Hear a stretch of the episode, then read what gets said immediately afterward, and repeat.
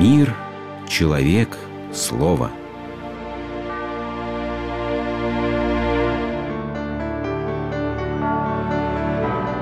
Религиозная энциклопедия. Жертва.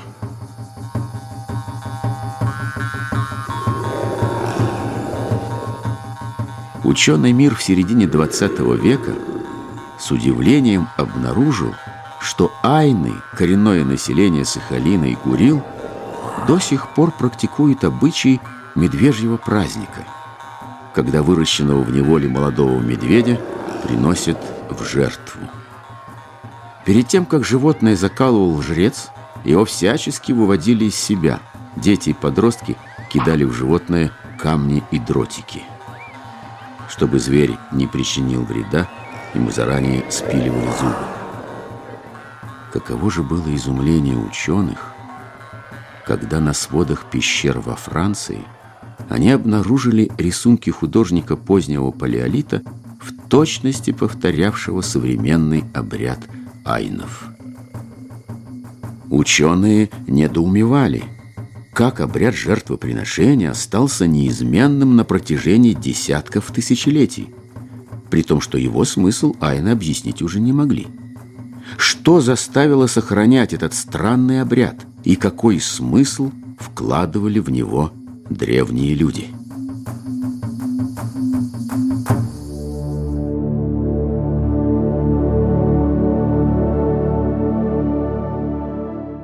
В прошлой передаче мы говорили о понятии греха, противопоставление своей воли воле божественной.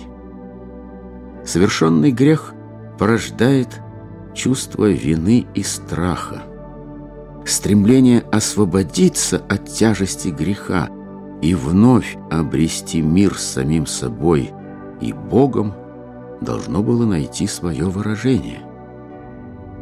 Но как можно исправить совершенную ошибку.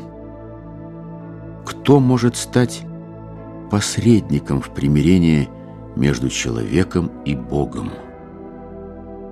Ведь за преступление полагается неизбежное наказание – смерть. Точнее, смерть является естественным результатом греха. Отвернувшись от Бога, человек грехом разрывает питающую его пуповину. Иначе, не будь пресечения греха смертью, он бы, подобно неизлечимой болезни, распространялся бесконечно, заражая всех на своем пути. Но согрешивший боится смерти и умирать не хочет. Он раскаивается. Он готов сделать что угодно, лишь бы страшная коса смерти прошла мимо него. Чтобы не умереть согрешившему, вместо него должен умереть кто-то другой. В этом и заключается смысл жертвы. Причем смерть жертвы должна быть очистительной для грешника, снова восстанавливать разрушенную связь с Богом и давать силы преодолевать грех. Поэтому жертва должна быть чистой и непорочной – в жертву должно быть принесено самое дорогое, самое милое человеческому сердцу. Только таким образом можно было пробудить человека от гипнотического сна служения греху. Повелевая за грех приносить жертву, Бог тем самым говорит «Ты грешный человек, ты живешь нечисто передо мной, творишь неправду» И потому что ты творишь неправду, ты собственной рукой должен заколоть одну из твоих овец. Причем ты должен выбрать непорочную овечку, самую чистую, самую прекрасную, ту, на которую ты любуешься, которая для тебя является радостью, как ребенок в собственном доме. Но почему?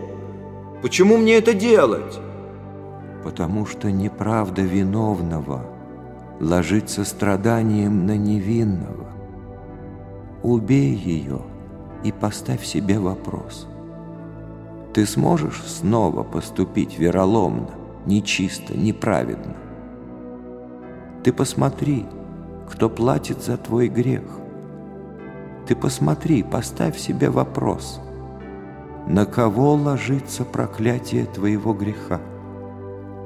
Это рассуждение приводит в своем труде о божественной Евхаристии митрополит Антоний Блум.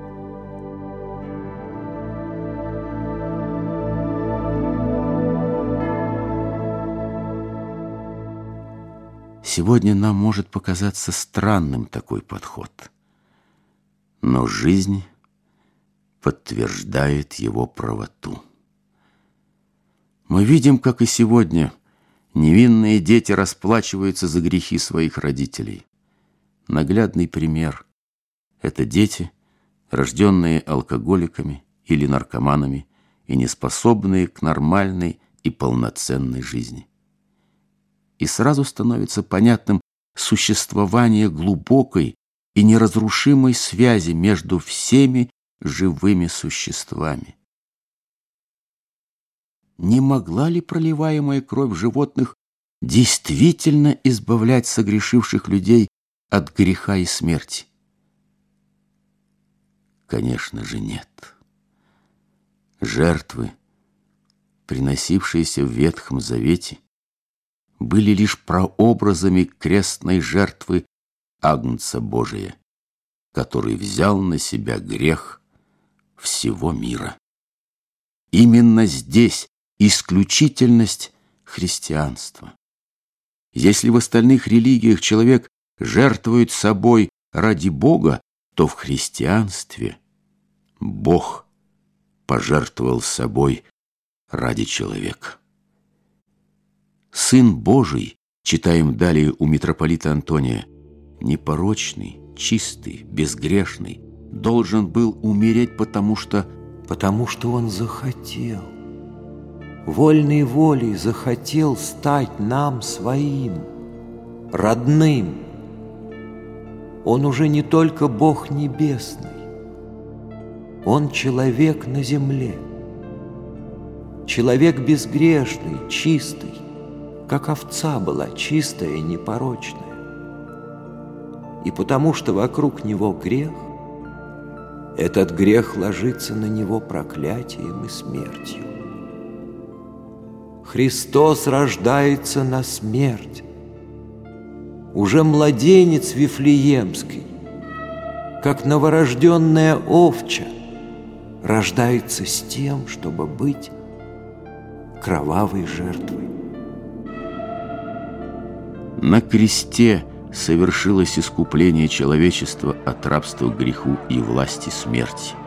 Вся злоба, вся тяжесть людских грехов так и не смогли принудить Иисуса Христа, Сына Божия, повторить Адамов грех непослушания. Чаша страданий непорочного Агнца была выпита до дна. Магдалина билась и рыдала, Ученик любимый каменел, А туда, где молча мать стояла, Так никто взглянуть и не посмел. Писала Анна Ахматова. Такую цену Бог заплатил за дарованное им человеку право быть свободным. Такова цена преступления Адама, кровь единородного Сына Божия, пролитая ради жизни всего мира. Такова цена права Бога ждать ответной любви от человека.